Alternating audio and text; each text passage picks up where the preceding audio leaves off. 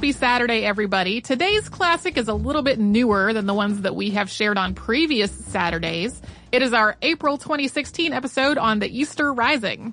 And we have a new episode coming up next week that's focused on one of the figures from the Rising.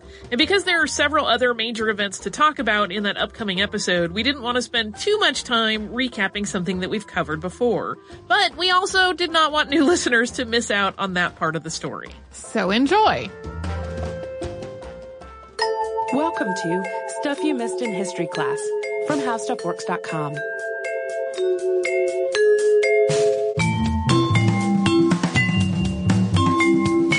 Hello and welcome to the podcast. I am Tracy V. Wilson. And I'm Holly Fry. The 100th anniversary of Ireland's 1916 Easter Rising is really just around the corner. So consequently, we have been getting periodic requests to talk about it for about the last year. Today, this is considered to be one of the most pivotal moments in modern Irish history, and it was the precursor to a number of events that have happened since then, both within and outside of Ireland. But at the same time, it's an event that was and continues to be really full of contradictions. There were a lot of different organizations that were involved in planning the Easter Rising and carrying it out. And each group had its own perspectives and goals, and the people within each group did too. And a lot of times these contradicted each other. Although what happened is pretty well established, there's still significant disagreement about what it meant and whether it was justified. And depending on who is doing the talking, it was either a much needed anti-colonial revolt that directly led to Ireland's independence or it was an unasked for violent overthrow of a democratically elected government. So wildly diverging perspectives on what it was all about. Even though it happened a century ago, so you might think things were a little more settled about understanding it today, uh, a lot of papers related to it were only released by Ireland's Bureau of Military History in 2003 after the last of the survivors had died the Irish government actually established the Bureau of Military History in 1947 to document the perspectives of the people who had been invol- involved in revolutionary activities between 1913 and 1921.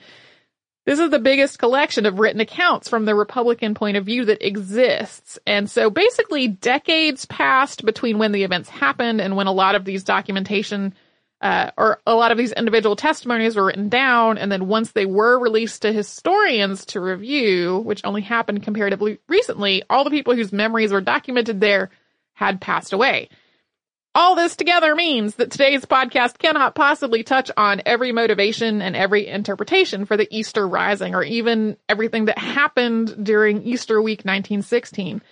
It also means that the written history of the Easter Rising and people's perspectives on its significance and its impact will definitely continue to evolve long after this podcast is over. So today is really an overview of the basics and some of the ways that people interpret the Easter Rising today. Conflicts between England and Ireland about how Ireland should be ruled and by whom go back for centuries.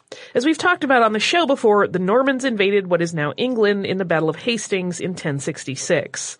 And then about a hundred years later, Anglo-Normans went on to invade Ireland, with Henry II arriving there in 1171. In 1541, Henry VIII was declared King of Ireland. The Irish Parliament was formally abolished in 1801 when the nation became part of the United Kingdom of Great Britain and Ireland under the Act of Union. At that point, Ireland's MPs and peers became part of the UK Parliament rather than Ireland having a parliament of its own. So throughout all of these centuries, a wide range of laws and policies were put into place that restricted the Irish population in various ways, particularly related to religious freedoms. Most, but not all of the people in Ireland were and continue to be Catholic.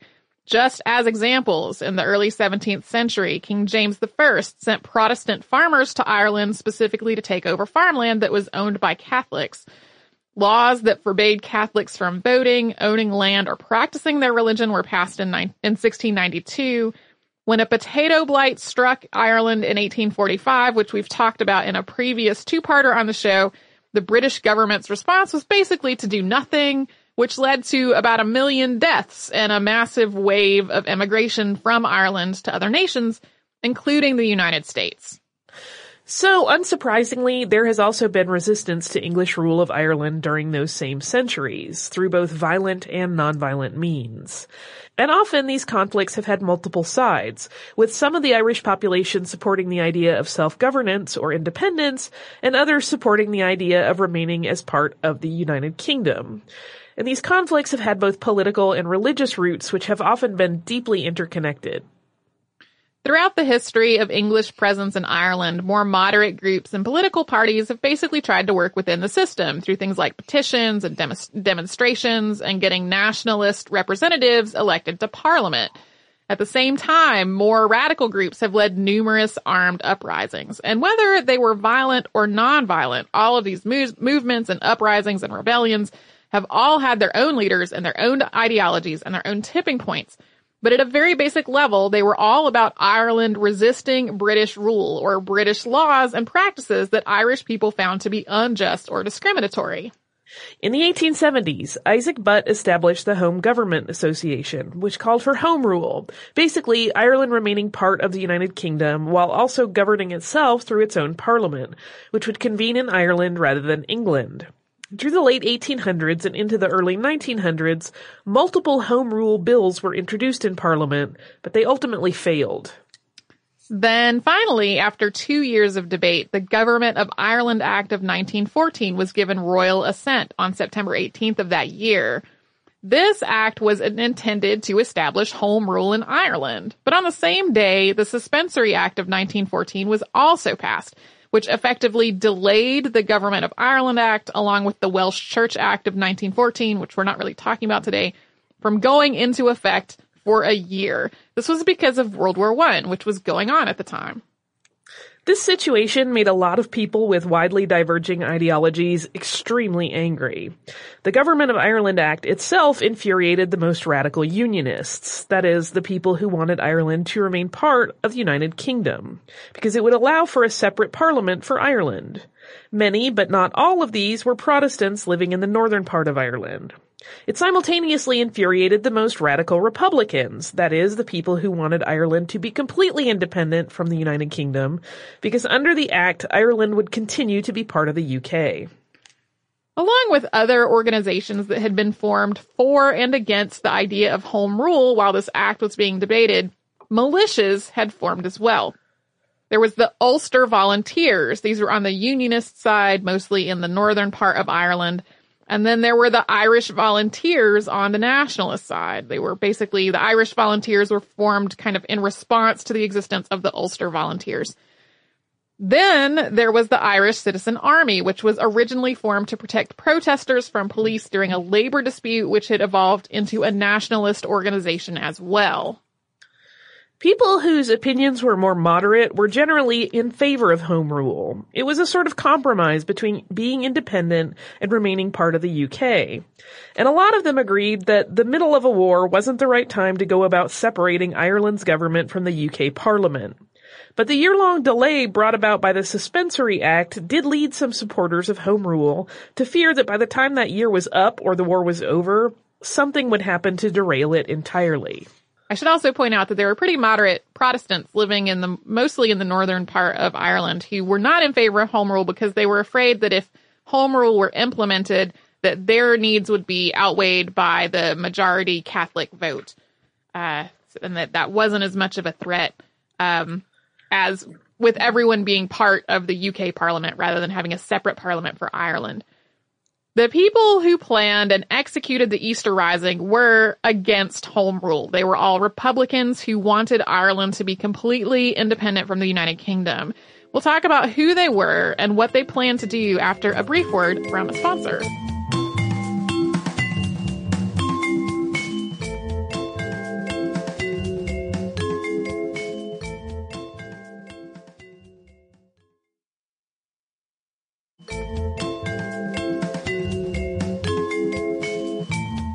Getting back to the story, a huge number of people and organizations were involved in the 1916 Easter Rising. The Irish Volunteers and Irish Citizen Army, as mentioned before the break, were both involved, as was the Irish Republican Brotherhood, which went by IRB, who we discussed in our podcast on the Catalpa. Cumann na mBan was a women's militia formed in response to the fact that the Irish volunteers were all male. A nationalist youth organization called Na Fianna Éireann was involved as well, along with many other smaller organizations. In terms of the participants, the largest numbers of actual people were from the Irish Volunteers and the Irish Citizen Army. But in terms of leadership, the people who were in the most powerful positions, who did the most st- strategic planning, were from the Irish Republican Brotherhood, who were also known as the Fenians. This has since then evolved into a slur often used against Irish people. A lot of the first pieces of the planning and organization started with uh, IRB members Thomas Clarke and Sean McDiarmid, Essentially, with the start of World War I, Thomas Clarke and other militant nationalists in the IRB saw an opportunity. Within just a couple of weeks of Britain's entry into the war on August 5th of 1914, the IRB had decided to pursue the idea of an open rebellion before the end of the war. The government was focused on the war and not on Ireland. Plus, the war had led to a schism within the Irish volunteers, with many of them volunteering to fight following the encouragement of Irish Revolutionary Party leader John Redmond.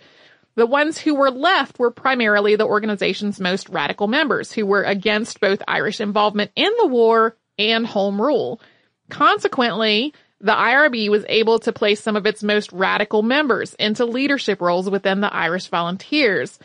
Soon, Padraig Pearse, whose name is often anglicized to Patrick, Joseph Plunkett, Eamon Ceannt, and Thomas MacDonagh had all been placed into positions that were directing the organization's military, training, and communications functions. While planning the rising, they turned to Germany for support, with Roger Casement, subject of a previous podcast that uh, previous hosts Sarah and Deblina worked on, trying to secure weapons, ammunition, officers, and an army of volunteers recruited from Irish POWs being held in Germany. Neither of these efforts was successful. Few of the POWs wanted to volunteer, and the largest weapon shipment was intercepted on its way to Ireland. There's a couple of side notes here. Casement ultimately realized that the rising was not likely to succeed, and he tried to return to Ireland to discourage it, but he arrived too late and he was captured and charged with treason. There's a lot more detail about that in this episode from the archive, which we'll link to in our show notes. Also, Germany basically wound up providing weapons to both the Irish volunteers and the Ulster volunteers, basically opposite sides of the home rule versus not home rule uh, disagreement in part because Germany was really hoping to turn World War One into a, a two front war with Britain being distracted by fighting in Ireland and unable to focus on what was happening uh, on the continent. By May of 1915, the IRB had established a military council specifically for planning a rebellion. They conducted their planning in total secrecy. They had to avoid being caught by Irish authorities as well as by the more moderate members of all the organizations that were ultimately involved in the rising. This was difficult since one of the things they needed to do was to prepare the Irish volunteers on the Irish citizen army to fight in the rebellion without tipping their hands that they were planning one. Eventually, they settled on Easter Sunday 1916 and planned a nationwide uprising. The date was cho- was chosen deliberately. The Irish Volunteers had conducted some pretty large exercises on St. Patrick's Day that year, as well as on Easter the year before. So they were hoping that this precedent would make it seem like this mobilization was just a recognition of the day and not something more violent. However, about a week before Easter, Bulmer Hobson, who was the IRB's quartermaster general, and Eoin MacNeill, chief of staff of the Irish Volunteers, heard about the uprising that was being planned, and they confronted Patrick Pearse about it. MacNeill published an order in the Irish Sunday Independent on Easter Sunday commanding that the rising not go forward. Another hiccup was that the weapon shipment promised from Germany had not arrived on Good Friday as expected. That was the one that had been uh, that had been intercepted on the way. Finally, the decision was made to go ahead with the rising in spite of these obstacles, but it was moved to Easter Monday and it, the focus was primarily Dublin. There were some other smaller things outside of Dublin, but Dublin became the primary focus. On Monday, April 24th, members of the Irish Volunteers, led by Patrick Pearse, and the Irish Citizen Army, led by James Connolly, along with members of, of Cumann met at prearranged places at about 11 in the morning. Just after noon, they took multiple locations around Dublin, including the General Post Office and Boland's Mills, as well as laying siege to Dublin Castle. The rebels established a headquarters at the General Post Office, and the Cumann set up a field hospital there as well. The GPO was also the location of the provisional government. From the steps of the GPO, Pearse read the proclamation of an Irish Republic which he had drafted and which was signed by seven men. Eamon Ceannt, Thomas James Clarke, James Connolly, Sean Mac Diarmada, Thomas MacDonagh, Patrick Pearse, and Joseph Mary Plunkett.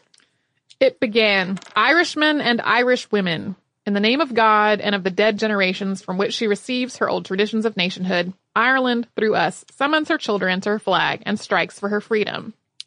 It goes on to declare Ireland a sovereign nation and quote, guarantees religious and civil liberty, equal rights and equal opportunities to all its citizens and declares its resolve to pursue the happiness and prosperity of the whole nation and of all its parts, cherishing all of the children of the nation equally and oblivious of the differences carefully fostered by an alien government which have divided a minority from the majority in the past. It ends by establishing a provisional government and placing the Irish Republic under the protection of the Most High God. We're going to talk about how the rising played out and what happened in its aftermath, but first we're going to pause once again for a word from one of our fantastic sponsors.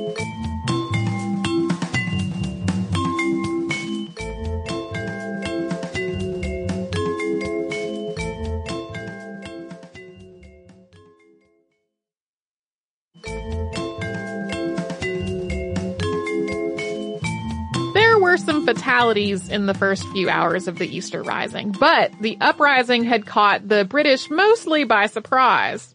That changed, however, once Britain actually had time to react to what was going on. Britain declared martial law, and because Republican forces hadn't been able to take control of the railroad stations or the docks, British troops were able to make their way to Dublin really easily.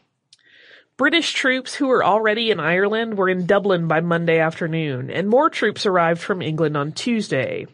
Soon, about 1,600 rebels were facing off against about 20,000 British soldiers. Street fighting was extensive, and the rebel held locations that didn't fall right away wound up mostly being besieged for the remainder of the week. Britain had greater numbers and better weapons, and didn't really hesitate to use heavy artillery. This led to extensive damage and a number of fires. On Friday night, a fire forced the rebels who were in the GPO to have to flee. Patrick Pearse unconditionally surrendered the next day with the hope of preventing more loss of life, with his surrender reading, quote, in order to prevent further slaughter of the civil population and in the hope of saving the lives of our followers, the members of the provisional government present at headquarters have decided on an unconditional surrender, and commandants or officers commanding districts will order their commands to lay down arms. By that point, though, the death toll was already significant. 62 rebels died, and from the British troops, 106 were killed and 334 were wounded. Hardest hit were civilians caught in the crossfire, with 256 deaths and thousands of injuries. At first, in the immediate aftermath of the rising, both Republicans and Unionists were outraged at the rising's leaders, not at Britain. A lot of people felt like this was a violent uprising that had attempted to overthrow a democratically elected government and replace it with people who had basically appointed themselves to the job rather than being elected.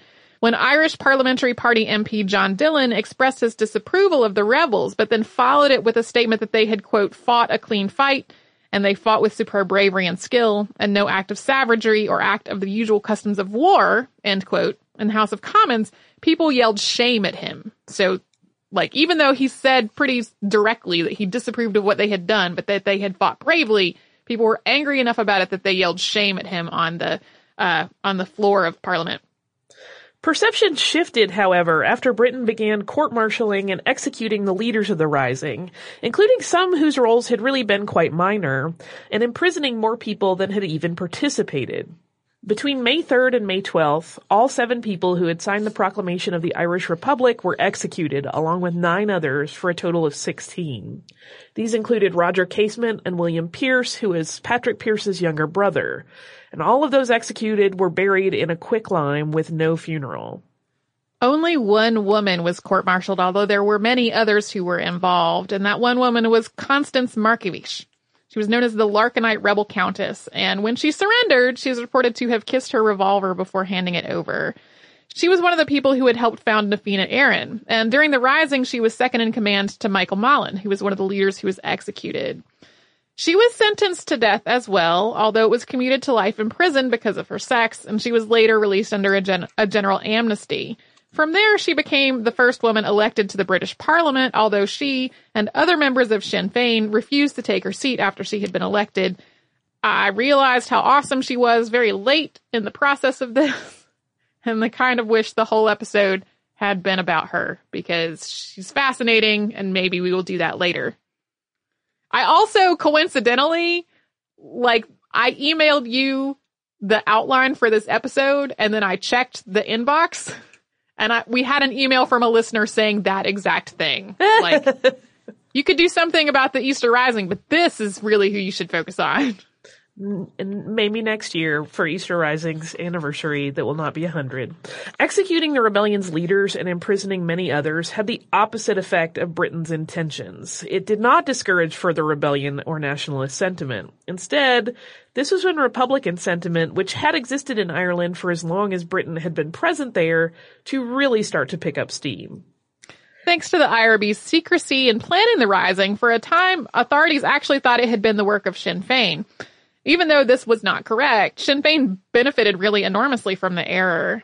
It, it reorganized in the wake of the Rising and became much more powerful, ultimately replacing the more moderate Irish Parliamentary Party in Parliament in the next general election. This victory ultimately led to the Irish War of Independence from 1919 to 1921, after which the six northeastern counties which did not want to leave the United Kingdom were partitioned into Northern Ireland, and the rest of Ireland became the Irish Free State and then the Republic of Ireland.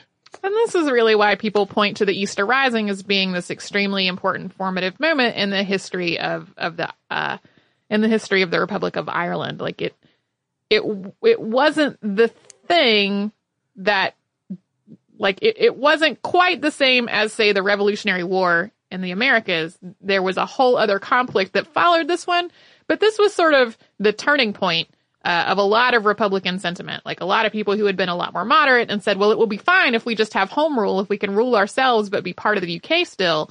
Like that, it was really the thing that turned a lot of that opinion to be, no, we need to be completely independent from the UK. Um, so it was a galvanizing moment uh, in in terms of Republican sentiment in Ireland. And then in the years that have passed since then, the Easter Rising has been cited as the inspiration for other a lot of other events, including the Russian Revolution and then the Troubles in Northern Ireland, which uh, for folks who don't personally remember it, which I think a lot of us do, a lot of us were alive at the, either through all of it or at the end of the Troubles. It's a decades long conflict between Northern Ireland's Unionist Protestants and Republican Catholics at an extremely basic level. Uh, law enforcement in Northern Ireland have actually expressed some concerns that the centennial of the Eastern of the Easter Rising may lead to violent protests in Northern Ireland from the folks who would have preferred to have become independent with the remainder of Ireland as well. And that's the scoop. That is the basics of the Easter Rising. I'm not kidding. There is so much more that we could talk about. Like there, the one of the books that uh, that I got for this is one of the ones there. There are several books that have come out after that release of documents that we talked about at the beginning. Mm-hmm. Um, that generally have a, a have made a lot of use of those particular documents. Um, and one of them is quite long. Uh, we will they will all be in the show notes if you are interested in learning more. Um, there is all kinds, so much more stuff to actually that we could actually get into. But this is a 30 minute podcast, so, so we are not.